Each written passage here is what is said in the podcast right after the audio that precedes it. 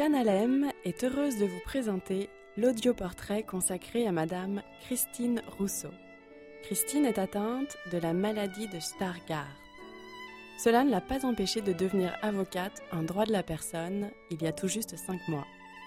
C'est une fille quand même qui est très simple, qui a surtout une passion des droits de la personne et donc qui veut aider.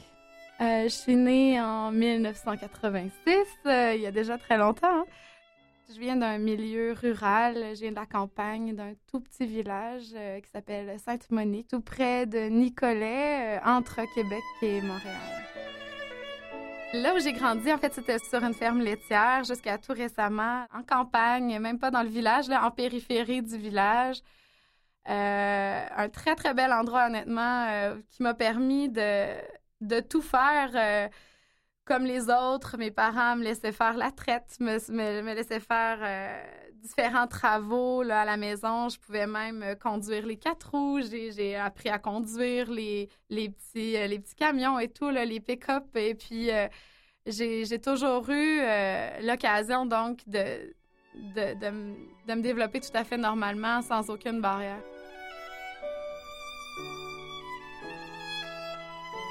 Je viens d'une famille nombreuse. On était 5, donc j'ai une sœur plus âgée que moi qui a aussi le Stargardt. Ensuite, j'ai un frère qui est plus âgé que moi, mais qui, lui, est décédé à l'âge de 7 ans. Ensuite, donc, vient moi, et puis une petite sœur et un petit frère qui ont maintenant 24 ans et 22 ans. C'est quelque chose qui est très, très, très positif pour moi. Vraiment, j'échangerais pas du tout mon enfance pour rien au monde. Autant le milieu rural que le fait d'avoir plusieurs frères et sœurs, c'est quelque chose qui est extrêmement important pour moi.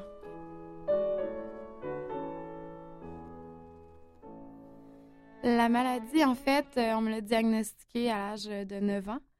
Ça a été vraiment par une professeure à l'école. Elle a remarqué que je faisais plus mes devoirs. Alors, elle a dit « Ah, je crois qu'elle a besoin de lunettes. » Parce que j'imagine qu'elle voyait que je devais m'approcher de la feuille et tout, alors qu'en première année, deuxième année et tout, je pouvais voir au tableau, je pouvais écrire, il n'y avait pas de problème. Donc, c'est vraiment ma professeure de 3e année au primaire qui en a fait part à mes parents. Et puis, c'est après coup que le diagnostic est sorti. La maladie de Stargardt, c'est une maladie génétique qui touche le centre de mon champ visuel et qui n'affecte pas pour l'instant donc mon périphérique. Et ce qu'il faut savoir, c'est que notre champ visuel, en fait, donc il y a le centre, il y a le périphérique, et les deux sont en charge de choses différentes.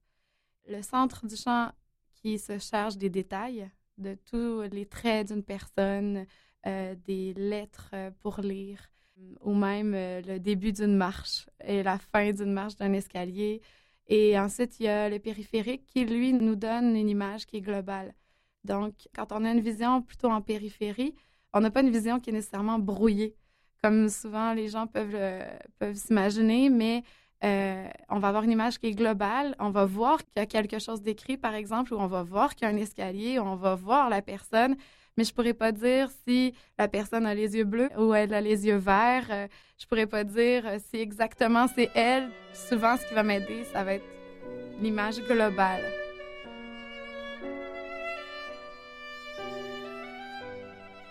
Normalement, quand je marche dans la rue, il n'y a pas personne qui va le remarquer. Parce que, à part qu'une petite marche, le début d'une marche, la fin d'une marche, il n'y a pas, il n'y a rien qui fait en sorte que les gens vont vraiment le remarquer.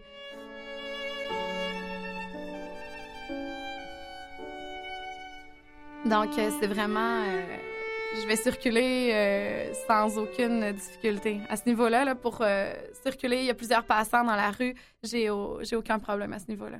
Normalement, je pourrais perdre complètement ma vision. Sauf que je suis des traitements maintenant depuis 2009 qui ont servi à arrêter la progression de la maladie. Et ces traitements-là se donnent à Cuba.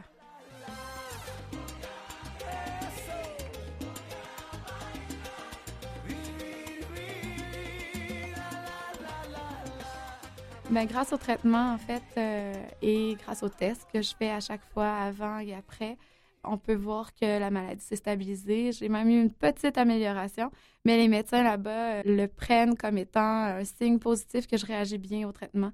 elle est bien stabilisée, donc on le voit bien sur papier, puis je le vois aussi dans ma vie de tous les jours.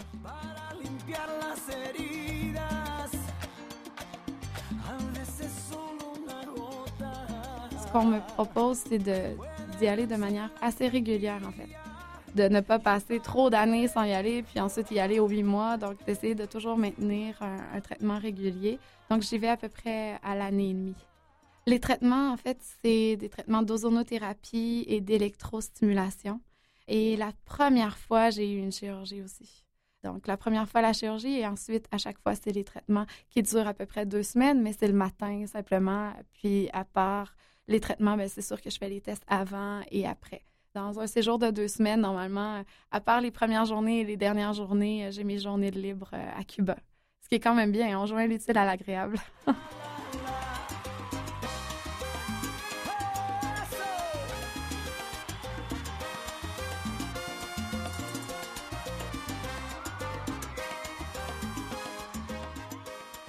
On est à La Havane, on est tout près de la mer, donc souvent, quand j'y vais dans le mois d'août, c'est le temps du carnaval, donc le soir, je peux aller au carnaval. Et c'est sûr que je me suis fait beaucoup d'amis à Cuba, les infirmiers, les infirmières, les médecins. C'est devenu une deuxième famille, vraiment, là-bas. Il y a des services de traduction et tout, mais j'avais l'avantage d'avoir appris auparavant l'espagnol. Je me débrouille bien. C'est ce qui m'a permis, d'ailleurs, de créer autant d'amitié là-bas. Malheureusement, il n'y a pas de comité d'experts encore qui ont été créés pour examiner ces traitements-là et pour ensuite les recommander ou pas. C'est un manque de la part du ministère de la Santé jusqu'à maintenant. Même si on fait certaines pressions, pour l'instant, on n'a pas réussi à établir ce dialogue-là. With so much unknown along the way, then I heard you say. Le fait que ma sœur avait aussi le Stargardt m'a aidée en grande partie. Peut-être m'avoir nui des fois, mais dans le sens où m'a aidée en fait grandement parce que elle comprenait ce que je vivais. Puis elle l'avait vécu avant moi. Et quand je dis nui, c'est seulement parce que comme elle avait passé avant moi, par exemple, quand est venu le temps d'aller au cégep, pour moi, elle avait eu l'expérience et puis elle avait vu tous les obstacles. Puis ma sœur, elle était très réaliste. Moi, en comparaison, j'étais très, très idéaliste, très, très naïve. Et puis, c'était vraiment par instinct de protection, je pense, envers sa petite sœur qu'elle se disait « Écoute, Christine, moi, je suis passée par là, puis je te le dis, j'y suis pas arrivée. Je te dis, il faut que tu essaies de trouver une autre manière, mais vraiment, tu réussiras pas. »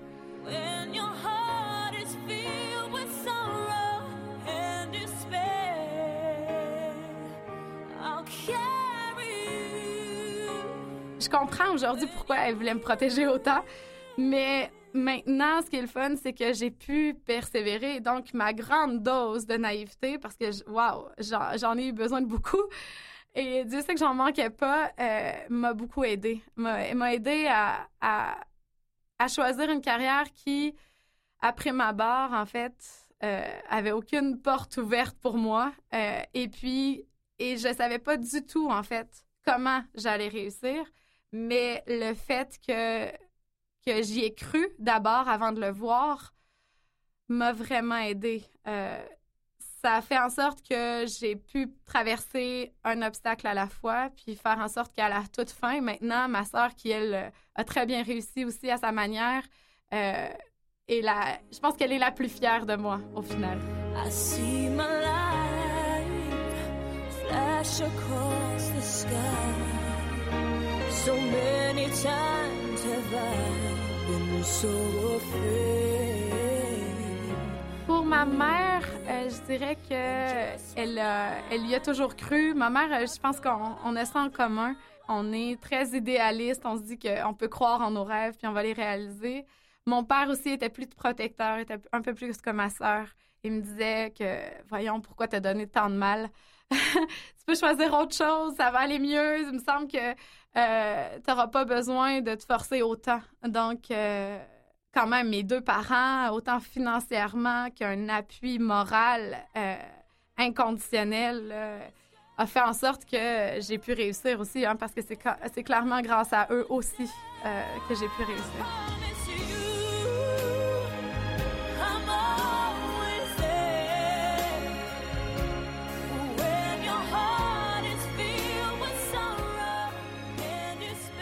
Dans ma famille, on ne m'a jamais surprotégée. On m'a toujours fait faire tout ce que les autres enfants faisaient. On ne m'a jamais présentée comme étant une enfant avec une situation de handicap. On n'en parlait pas. C'est sûr que le fait de ne pas en parler, je l'ai peut-être vécu jusqu'à un certain point comme une honte. Donc, de là, faire un peu semblant de lire et tout. Mais quand même, ça m'a permis de me sentir complètement là, équipée, de me sentir tout à fait normale, de me sentir comme si j'avais aucune différence. Mais oui, j'ai déjà fait semblant très, très longtemps. Et puis, je pense que je ne suis pas la seule. Souvent, j'en parle avec des amis et tout, puis on se remémore de très bonnes anecdotes. Le fait de faire semblant de lire, j'ai fait ça très, très longtemps. Je m'approche, je mets mon doigt sur la ligne et tout, et puis quand je vois que les autres sont rendus à tourner la page, je tourne la page et tout. J'ai développé des talents d'actrice. Mais en fait, tout ça, et pourquoi on fait semblant, en fait, je pense que c'est parce que c'est un sentiment qui est très fort pour tout le monde. On veut faire partie du groupe, on veut être accepté, on veut pas être différent.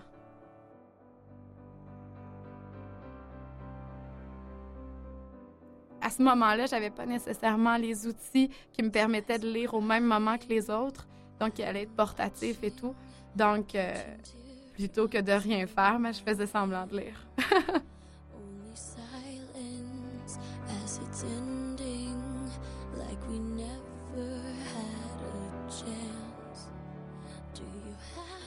Je dirais que j'ai eu beaucoup de chance à l'école.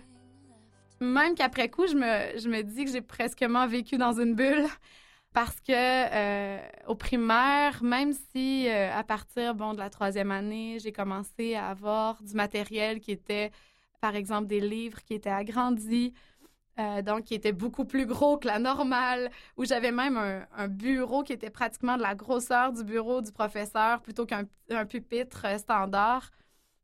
J'aimais pas... En fait, j'utilisais toujours le petit livre parce que j'aimais pas me sentir différente, mais j'ai jamais eu de commentaires, par exemple. Jamais, jamais. Peut-être quelques petits, mais c'était vraiment rien, là. C'était pas du tout, là, des attaques personnelles ou quoi que ce soit, là. Même qu'on n'en parlait pas vraiment. Honnêtement, j'ai même pas le souvenir d'avoir parlé de ma vision avec mes amis, avec les autres de ma classe, que ce soit au primaire ou même au secondaire, quand est venu le temps de faire un choix de carrière, on n'en parlait pas. En fait, c'était même pas un obstacle. Ça, même quand j'y repense aujourd'hui, à l'âge de 29 ans, je me dis « Wow! » J'avais vraiment de la chance.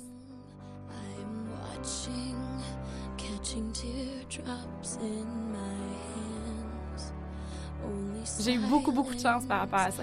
On ne m'a jamais démontré que ça pourrait être un obstacle. Je suis allée à Québec pour la faculté de droit, oui. Après être allée une année en Alberta, je suis allée à l'Université Laval parce que je voulais aller en Argentine. Je voulais profiter de leur profil international et puis aller étudier le droit aussi, faire une session en Argentine, en espagnol. Donc, c'est pour ça que j'avais choisi l'Université Laval au début.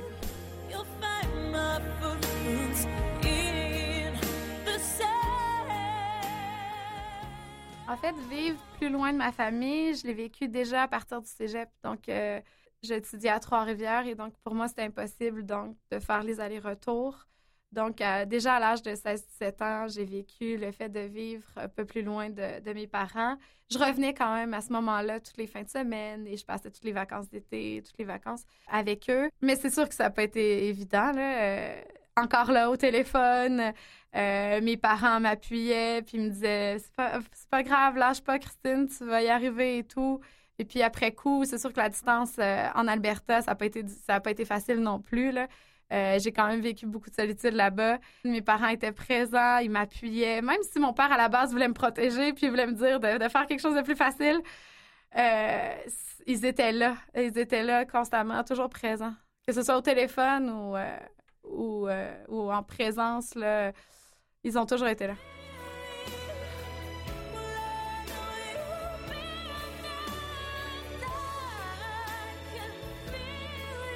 Comment ça affecte ma vie de tous les jours? Je dirais qu'il y a plusieurs journées où on l'oublie.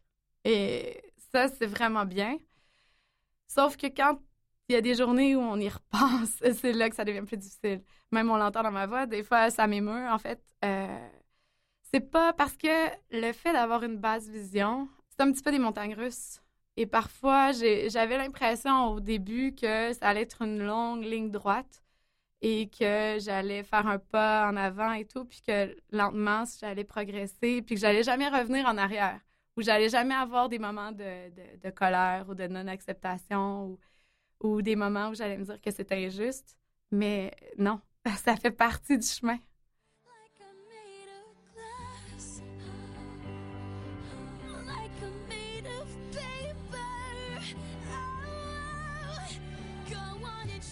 Il y a des journées où on l'oublie, il y a des journées où on y pense. Et quand on y pense, ben c'est sûr que quand on est face à des obstacles, c'est pas évident du tout, du tout.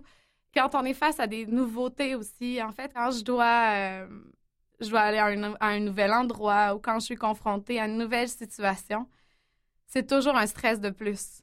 Tout le monde en a un stress quand on est confronté à de la nouveauté et tout, mais c'est un stress de plus. Puis pour moi, ça va être pour des petits détails qui sont pour les autres complètement anodins. Est-ce que je vais pas rater une marche parce que je l'aurais pas bien vue? Ou est-ce que je vais être capable de trouver le numéro de la salle à temps? Est-ce que je vais bien voir le numéro du bus et tout? C'est toujours des petits détails qui font en sorte que graduellement, ben, c'est un stress de plus que ça cause.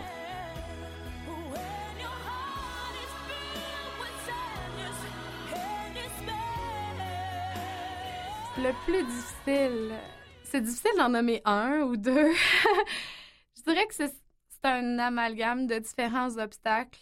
Tout au long de mes études, jusqu'à la fin de mon bac, j'ai eu l'appui inconditionnel de mes professeurs, donc ça m'a énormément aidée. Même si c'était difficile d'adapter, par exemple, mes études de droit, parce que c'était énormément de lecture, puis comme je vous le disais tout à l'heure, j'ai du mal avec la lecture, étant donné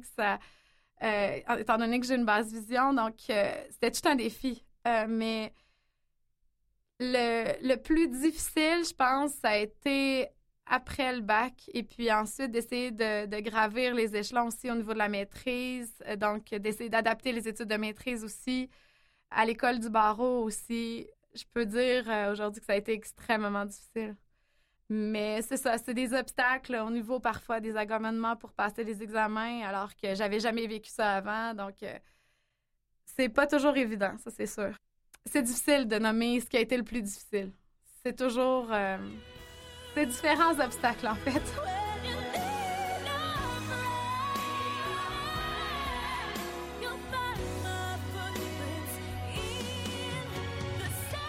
Passer mes examens, en fait, ça a évolué. Mes outils, j'ai été très, très autodidacte dans ma recherche de technologies qui allaient pouvoir m'aider. C'est sûr que j'avais certaines bases, là, mais ça a été au départ avec un examen agrandi au secondaire, avec une loupe, avec un peu de temps de plus, dans un local à part. Après ça, ça a été... avec une télévisionneuse. Je fonctionnais souvent avec le format audio et le format écrit parce que je suis très visuelle. J'ai une basse vision et puis je suis visuelle. Donc, pour moi, si je le vois écrit, tout de suite, je le mémorise. Alors, j'écoutais pour moins me fatiguer visuellement, pour pas le lire donc et puis prendre plus de temps puis me fatiguer. J'écoutais d'un côté et j'écrivais de l'autre et je regardais de l'autre. Donc mes outils ont toujours évolué graduellement. Là, plus je trouvais des nouvelles technologies qui allaient m'aider, plus je les incorporais donc, dans mes études, dans mon quotidien.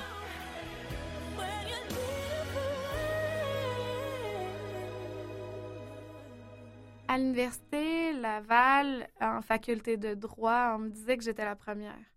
Donc, mais pas très longtemps après, est venu un deuxième étudiant et puis j'ai été heureuse de ça parce que je me disais que au moins ce que j'ai fait, souvent j'ai dit au moins j'ai pas souffert en vain parce que ce que j'ai dû traverser, tous les obstacles que j'ai dû franchir, au moins il a pu en profiter. Puis c'est ce qu'il m'a d'ailleurs dit après coup. Il m'a dit « Christine, des fois, je trouve que c'est pas juste parce que c'est grâce à toi si je l'ai eu plus facile, puis toi, tu l'as pas eu facile. »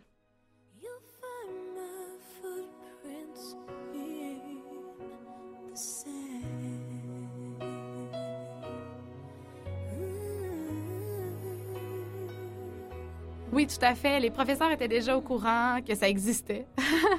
Puis ils avaient vu que j'avais bien réussi, donc ils n'avaient pas trop de doutes qu'il allait bien réussir aussi. Donc, et puis même après coup, donc pour avoir des accommodements, pour passer les examens et tout, ou même pour numériser des textes, il y avait différentes choses qui maintenant c'était pas du tout du nouveau. Donc pour lui, ça allait plus rapidement, c'était vraiment plus facile.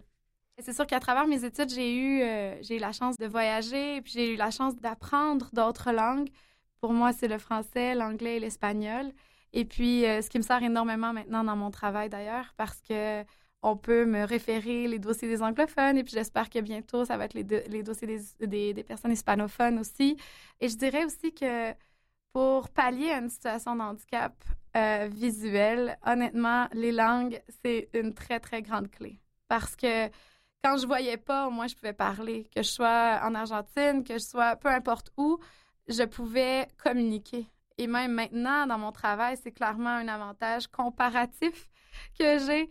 Donc, le fait d'être avocate et le fait de parler plusieurs langues, oui, j'ai une basse vision, mais honnêtement, les langues pallient grandement donc dans ma situation.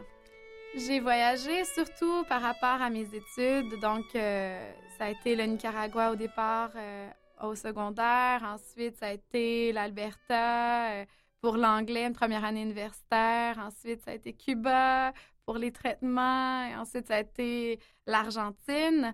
Et puis, après coup, donc, jusque-là, c'était toujours pour mes études ou par ma santé. Et puis, après coup, ça a été le Venezuela parce que grâce à mes traitements à Cuba, j'ai rencontré mon mari aujourd'hui, donc, qui, lui, est vénézuélien. Donc, j'ai eu la chance là, d'aller à plusieurs reprises au Venezuela aussi.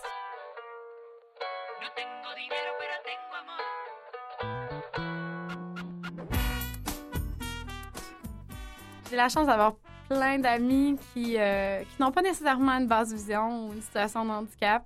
J'ai surtout des amis qui viennent d'ailleurs. Par mes études, j'ai toujours été attirée par l'international et tout. Puis grâce à eux, j'ai énormément appris sur leurs pays respectifs. Et puis, quand on s'assoit pour un souper, j'ai l'impression que c'est un petit peu l'Assemblée générale des Nations Unies.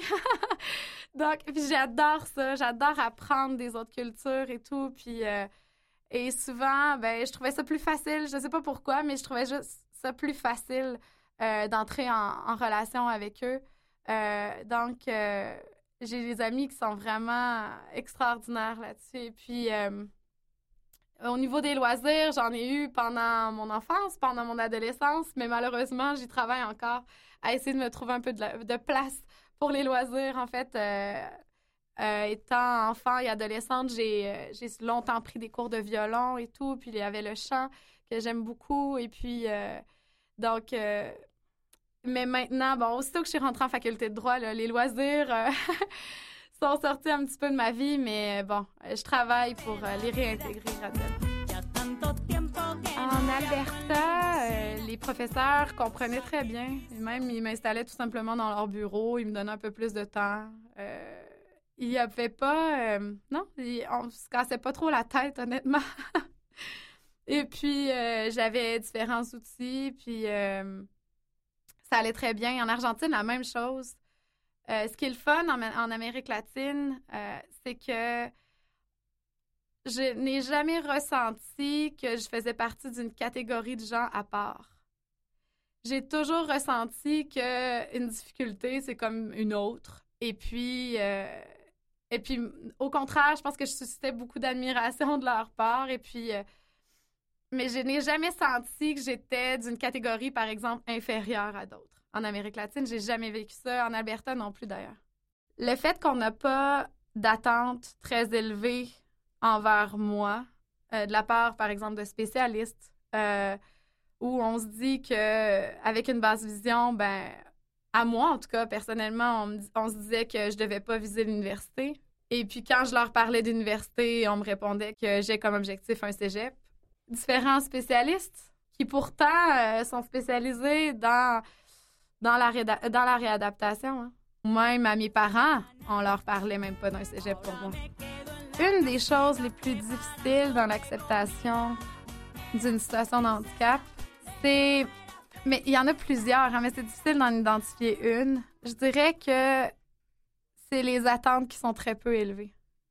Donc, et puis le fait d'avoir un certain sentiment d'infériorité et je parle pour moi, là. Moi, j'ai ressenti ce sentiment-là d'infériorité, puis j'ai essayé d'y pallier en travaillant encore plus fort et en essayant de démontrer par mes actions que j'allais être capable de le faire et même encore mieux que les autres. Sauf que le fait de se mettre une pression aussi énorme, oui, nous sert à avancer puis à aller très loin, sauf qu'à un moment donné, c'est très lourd aussi à porter. Puis de me dire que oui, j'ai une valeur en tant qu'être humain, puis j'ai même pas besoin de devenir avocate pour le réaliser. Puis je suis normale. J'ai une basse vision, mais je suis normale. Et oui, j'ai droit d'avoir une famille. Oui, j'ai droit d'avoir des loisirs, d'avoir une vie sociale, d'avoir un travail où je me sens que je me réalise. Et donc, le fait d'avoir ce sentiment-là de normalité, alors qu'on est dans un contexte où souvent... Dépendamment de la situation, ben, on se fait rappeler qu'on fait partie d'une catégorie à part.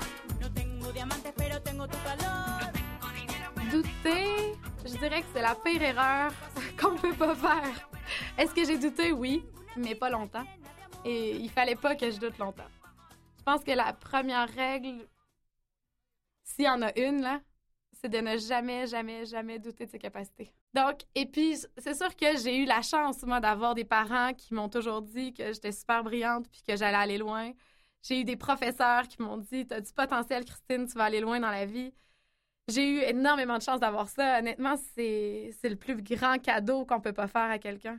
On dit à cette personne-là qu'elle va aller loin, qu'elle en a pas de barrière autre que, oui, elle a cette difficulté-là. Par exemple, elle a une basse vision, mais on lui dit qu'elle va aller loin.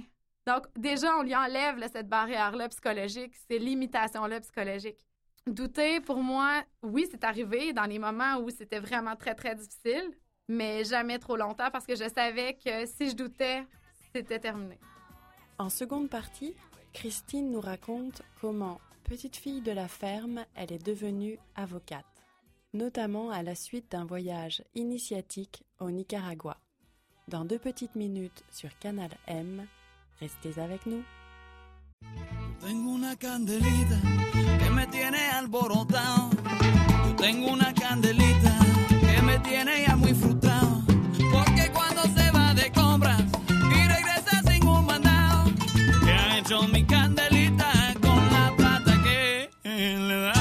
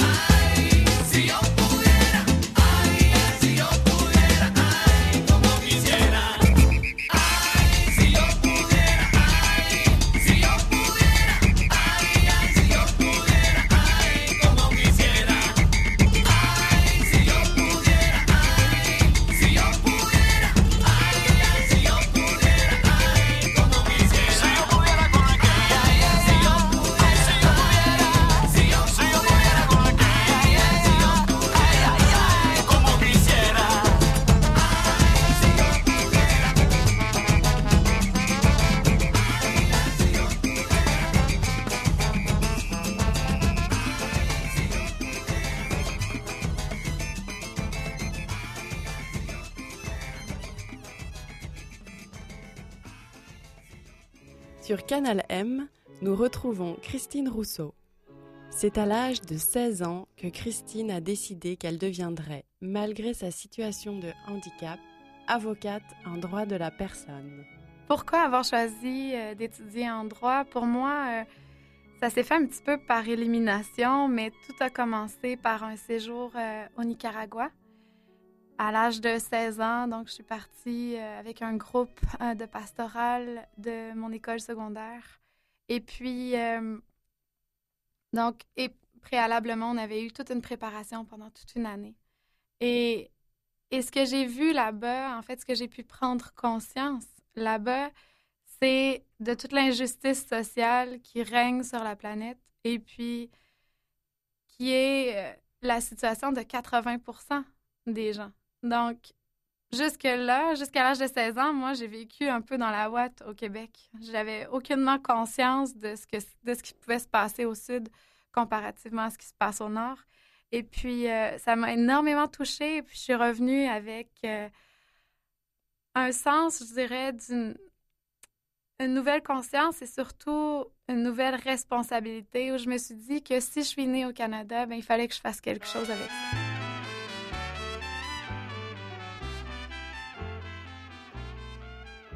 À la base, moi, avant d'aller au Nicaragua, j'étais intéressée par la médecine. Je voulais faire la neurologie, je visais très haut. Hein? Et puis, après coup, donc, je me suis dit, non, je pense que c'est les sciences sociales qui m'appellent davantage. Et puis, au cégep, j'ai fait les sciences sociales. Et puis, par la suite, j'ai choisi le droit un peu par élimination où je me suis dit, je vais aller me chercher des outils. Des outils. Je voyais le droit et je le vois encore comme étant un acteur de changement social. Donc, pour moi, il ne peut pas y avoir une situation d'injustice dans la vie de tous les jours sans qu'on puisse trouver une solution en droit pour la résoudre. Et les droits de la personne, bien, c'est venu tout naturellement. Et par la suite, avec la maîtrise, bien, ça a été le droit au travail des personnes en situation de handicap. Donc, on comprend facilement que je me suis grandement inspirée de ma situation personnelle pour étudier, donc non seulement connaître la situation, donc, de mon point de vue, mais aussi de l'étudier d'un point de vue académique pour faire en sorte de trouver des solutions à cette situation-là. Les droits de la personne, le droit à l'éducation, le droit au travail, le droit à la santé des personnes et surtout des personnes en situation de handicap, bien, ça a été ma manière de répondre à cette responsabilité-là que j'ai prise quand je suis revenue du Nicaragua.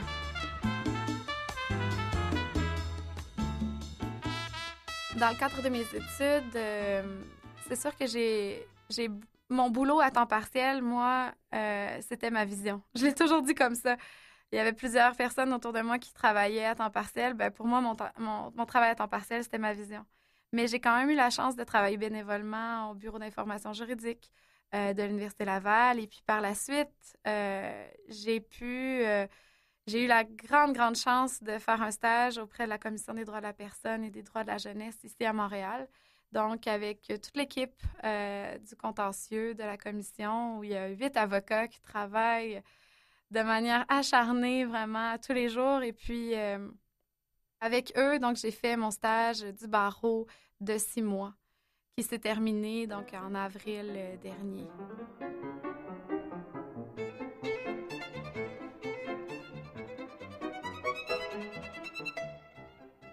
Le fait d'être rendue au moment là, de pouvoir appliquer ma théorie à la pratique, j'ai beaucoup aimé. Et puis, c'est seulement parce que les circonstances budgétaires ne me permettaient pas de pouvoir rester à la commission, parce que j'y serais restée vraiment. Et donc, ce qui a fait en sorte que je me suis dit que je voulais quand même continuer de travailler dans ce que j'aime, les droits de la personne. Et c'est ce qui a fait en sorte que, après mon stage, j'ai décidé d'ouvrir mon propre bureau.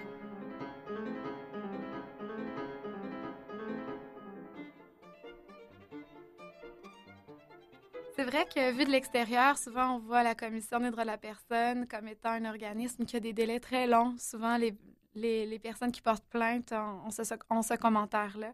Et c'est vrai que les délais sont pas aussi rapides qu'on aimerait qu'ils soient.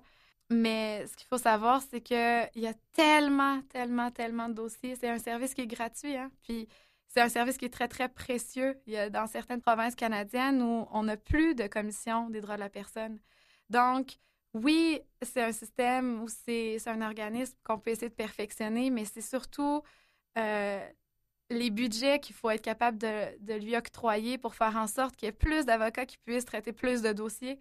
Et donc, 8 avocats pour l'entièreté du Québec, là, on peut s'imaginer avec les milliers de dossiers qu'ils ont à traiter. C'est vraiment incroyable, le travail qu'ils font.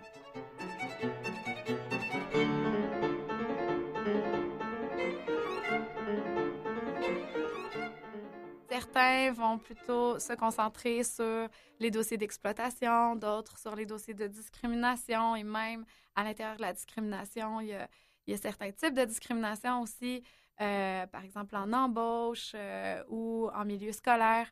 Donc, un peu chacun développe leur spécialité, mais ils sont quand même appelés à travailler sur pratiquement tous les types de dossiers. Donc, c'est une toute petite équipe qui travaille franchement fort.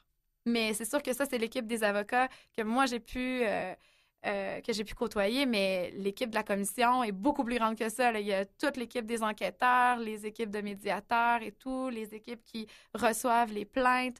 Donc, c'est une grosse, grosse équipe. Là. Je ne veux pas minimiser là, l'équipe de la commission, au contraire.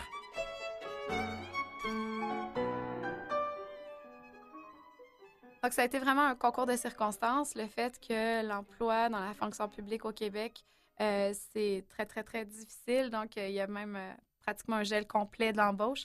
Donc, pour pouvoir continuer de travailler dans mon domaine, j'ai choisi d'ouvrir mon propre cabinet puis faire les droits de la personne, le droit social.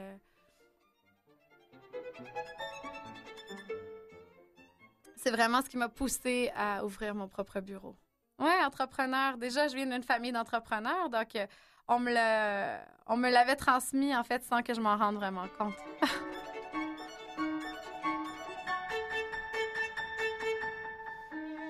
Je dirais que la principale qualité, c'est de savoir quand même bien s'entourer éventuellement, mais c'est de savoir se lancer. D'avoir, oui, un plan, mais de prendre le risque et de savoir se lancer. Donc, de ne pas attendre que tout soit bien certain et de ne pas attendre qu'on ait plus peur pour se lancer. Non, on a peur et on se lance.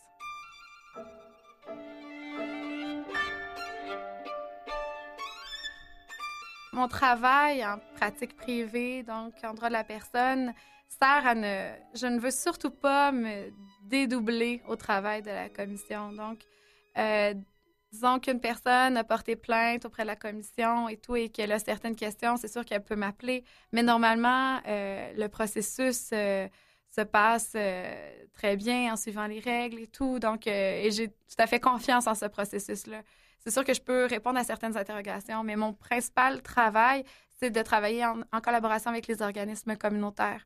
Donc, ça peut être des personnes qui ont besoin, par exemple, en protection de la jeunesse ou qui ont une citation, il y a une poursuite en diffamation. Donc, les droits de la personne touchent, ou ça peut être aussi une citation de profilage racial, il y a une poursuite criminelle contre une personne et puis on suspecte qu'il y a eu du profilage racial. Donc, ça couvre très, très large. Et puis, mon travail, c'est vraiment d'aller en complément de la Commission des droits de la personne et non pas de faire le même travail, au contraire.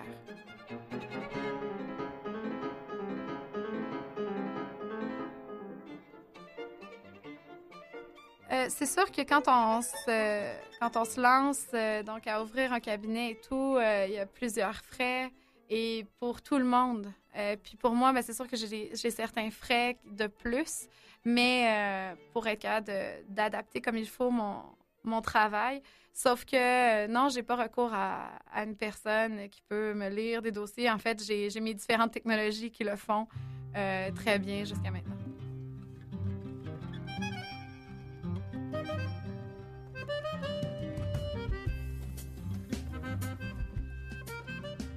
Bien, c'est sûr qu'on pourrait se poser la question, hein? Est-ce que si j'embauche une avocate avec une basse vision, est-ce qu'elle va me charger plus cher parce qu'elle prend plus de temps?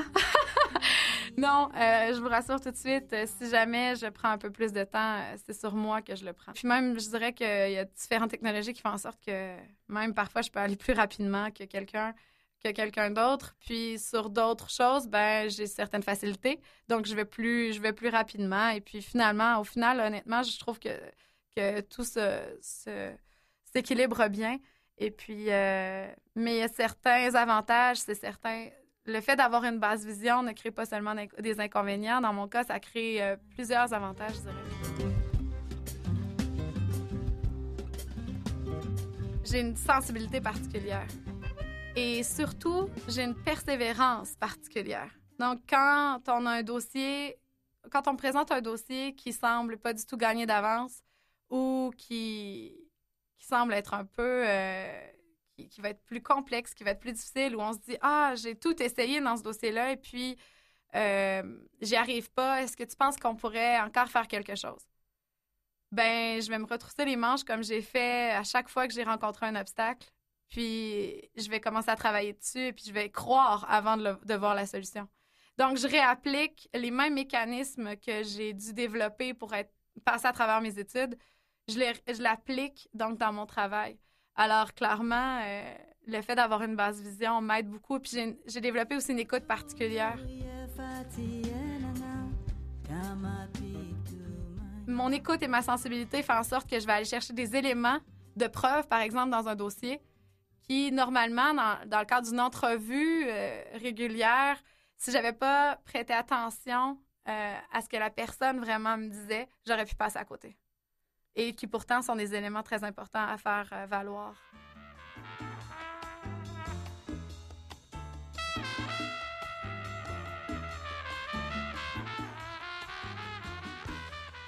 Oui, j'ai l'expérience de plaider et puis j'aime beaucoup. Honnêtement, c'est quelque chose qui me faisait peur parce qu'au départ, je me disais, est-ce que je vais avoir les outils suffisants pour pouvoir plaider? Et oui, je peux dire enfin aujourd'hui que oui, j'ai trouvé les différents outils qui font en sorte que je suis tout à fait autonome et puis et même ça m'amène un rythme là à 99,999% équivalent à un autre procureur là, qui n'a pas de basse vision.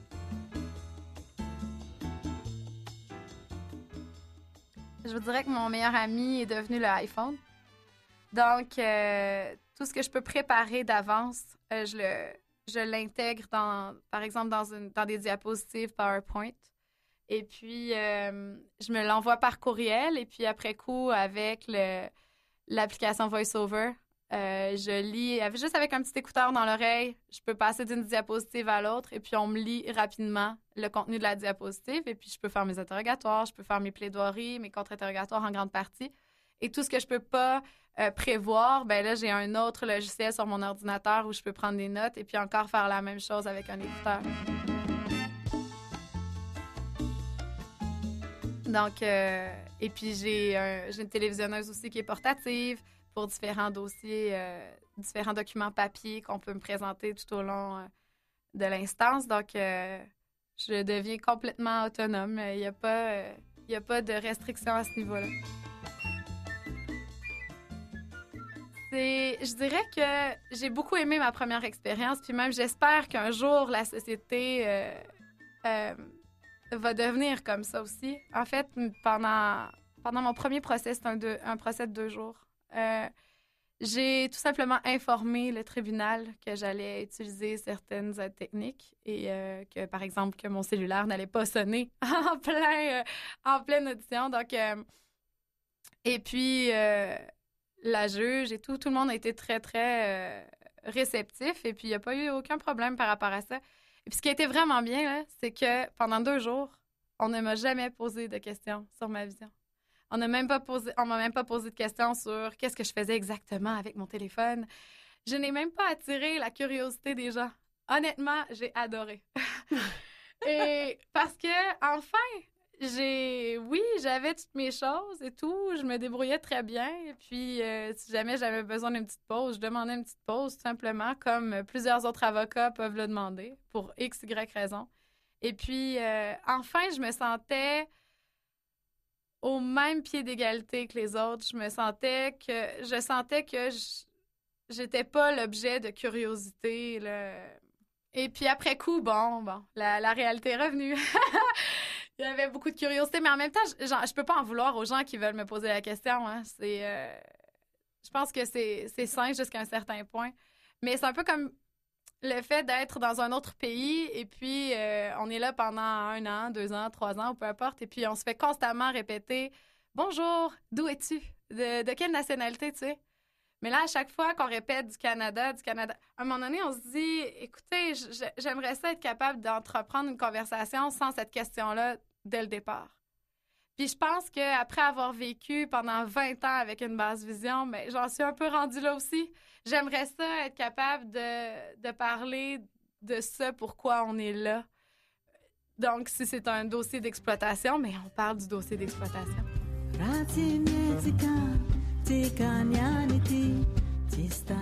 Après 20 ans, là, de répondre encore aux mêmes questions, j'aimerais ça. Donc, c'est pour ça que j'ai eu droit à un très bel accueil, honnêtement, dans le système judiciaire pendant mes 2 premières journées de procès. Puis, mais c'est sûr que, bon, graduellement, après coup, c'est sûr que la personne, elle me repose pas les mêmes questions non plus. Donc, ça s'est passé, puis on passe à autre chose. Donc, je peux pas en vouloir, au contraire. Mais parce qu'il y en a qui posent la question de manière très, très respectueuse. Mais le fait de toujours devoir répondre à ces mêmes questions-là, des fois, c'est un peu pesant.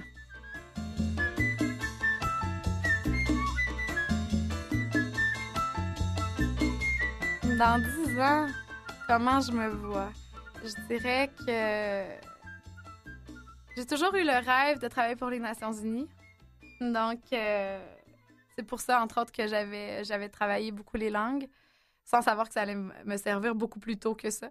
Et puis, avec probablement un enfant, mon conjoint dirait qu'il en veut beaucoup plus, mais bon, avec ma vue, j'aimerais bien un, parce que je sais que ça peut faire diminuer un peu ma vue, le fait, donc, par les grossesses. Donc, j'aimerais bien un enfant.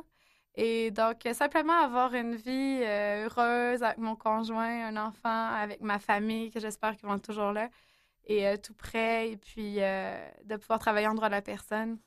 Vraiment, si je suis là dans 10 ans, que ce soit en droit de la personne au Québec ou ailleurs, et avec ma famille autour de moi, je pense que je vais être la plus heureuse.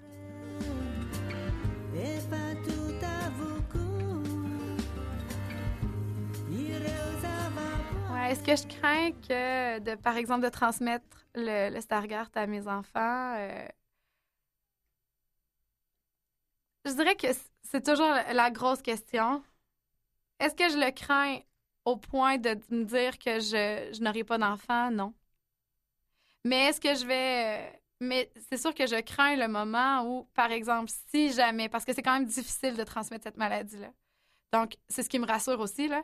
Donc, mais si jamais je la transmettais puis que mon enfant me regarde un jour puis qu'il me dit « Non, mais tu savais que tu avais un risque de me le transmettre, pourquoi t'as... » Bien, je pense que c'est sûr que ce serait pas un moment qui serait heureux, là, mais je pense que le fait d'avoir développé plusieurs forces et tout, puis d'avoir été persévérante et puis de pouvoir dire et de pouvoir être un exemple à mon enfant du fait que je peux...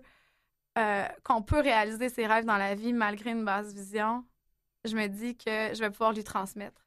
Et puis, je vais pouvoir aussi lui donner l'exemple que oui, c'est possible. Donc, c'est ce qui me rassure.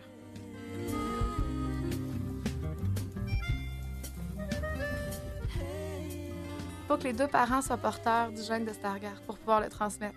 Et c'est déjà une maladie qui est rare. Donc, le fait de rencontrer quelqu'un qui est aussi porteur du gène... c'est rare. Normalement, ce qui multiplie les chances, c'est le fait que dans l'arbre généalogique, à un certain moment donné, on se retrouve. Donc, il y a une certaine consanguinité dans la famille. Donc, mes parents avaient une excellente vision. Ils n'avaient absolument rien qui pouvait leur dire qu'ils allaient transmettre cette maladie-là un jour. Et comme moi, je pourrais transmettre une maladie que je ne suis pas du tout porteur et puis que j'ai aucune idée que je peux transmettre. Donc, et dans ma famille... quand on a fait l'arbre généalogique, donc éventuellement, là, avec mon diagnostic, celui de ma sœur, on s'est rendu compte que oui, à la 6e ou la 7e génération, il y a un certain lien de parenté. Donc, mais on ne le voit pas du tout dans les noms de famille et tout. Il faut vraiment faire là, une recherche généalogique pour le constater.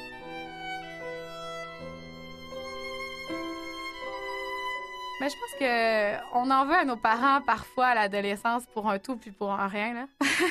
Donc, il faut vraiment le prendre avec un grain de sel là-dessus. Mais peut-être le fait de... Ben, à l'adolescence, oui, j'ai trouvé ça difficile. Puis même, je leur ai reproché une fois. Puis pour moi, c'est même un regret. Parce que je me dis que...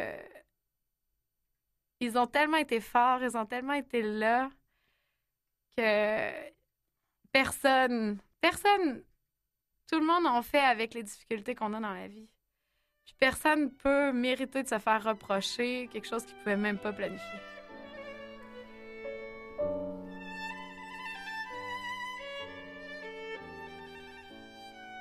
J'imagine qu'ils ont compris que ça faisait partie de la crise d'adolescence habituelle.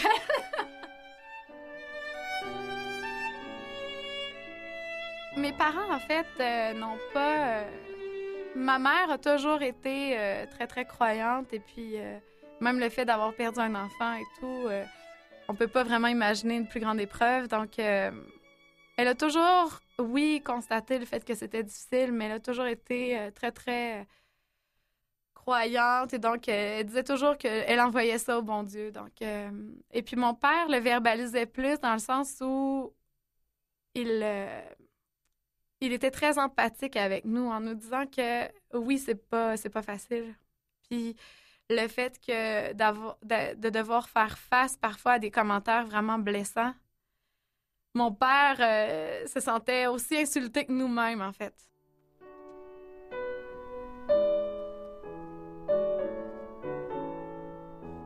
Donc, il était très empathique, puis souvent, j'avais l'impression d'aller chercher une grande compréhension puis une grande écoute de la part de mon père. Peut-être parfois plus que de la part de ma mère, parce que ma mère envoyait tout au bon Dieu. Puis elle nous le verbalisait moins, en fait. Mais pour elle, elle vivait autant, c'est juste qu'elle verbalisait moins.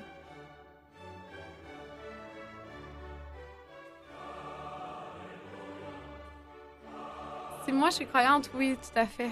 Tout à fait. Puis je pense qu'on me l'a transmis étant enfant.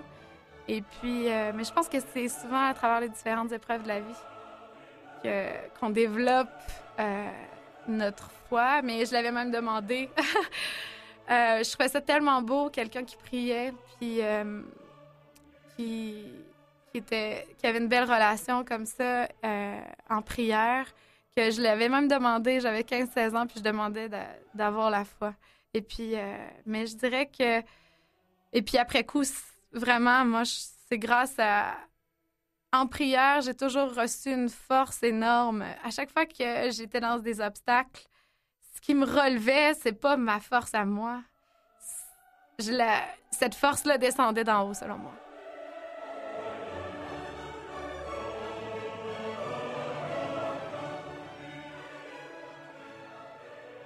Puis, je suis convaincue que pour chacun d'entre nous, en fait, on a... peu importe, moi, j'ai une basse vision, il y a d'autres personnes qui peuvent avoir d'autres difficultés, mais on a tous un don, on a tous un talent, on a tous quelque chose de spécial, puis on est tous là pour une raison.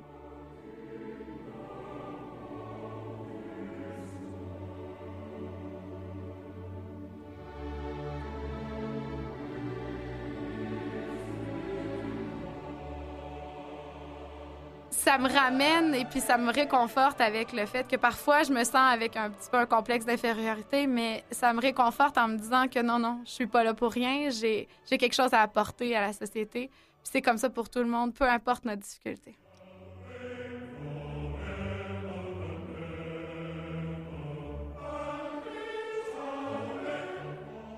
Ce que j'admire le plus chez quelqu'un, je dirais que c'est la sincérité et la sensibilité.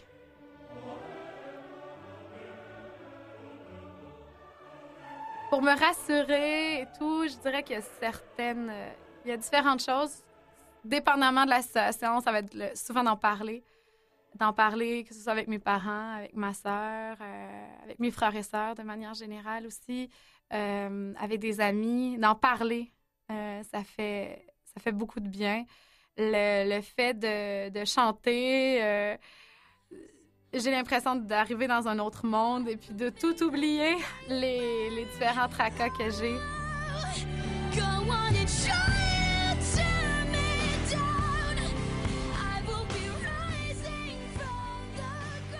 Et d'en parler avec mon conjoint, c'est sûr. Souvent, juste avoir une oreille, et non pas une oreille qui va être attentive pour nous trouver une solution à notre place, mais juste d'être écouté. Le fait de prendre un moment puis d'être écouté, c'est quelque chose qui allège énormément.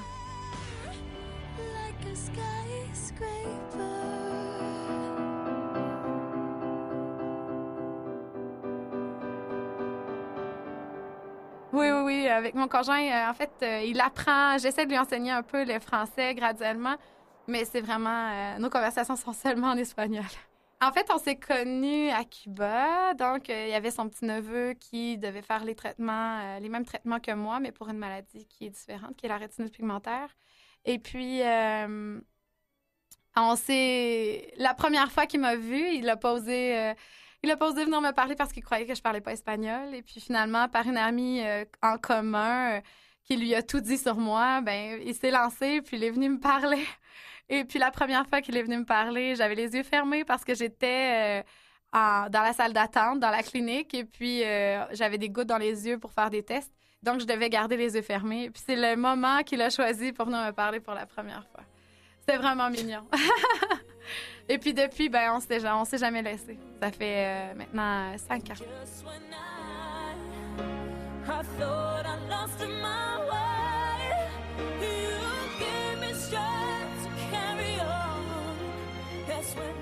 J'aime beaucoup la question de comment aurait été ma vie si j'avais eu une excellente vision.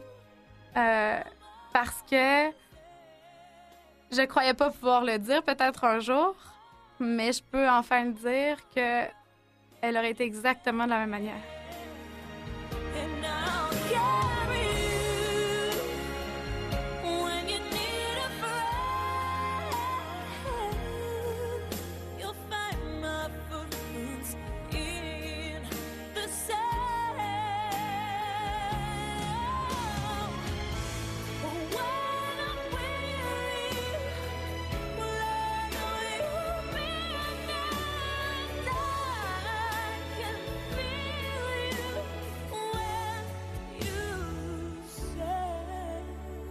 Audioportrait, réalisation et montage, Anne-Laure Janson et Mathieu Tessier.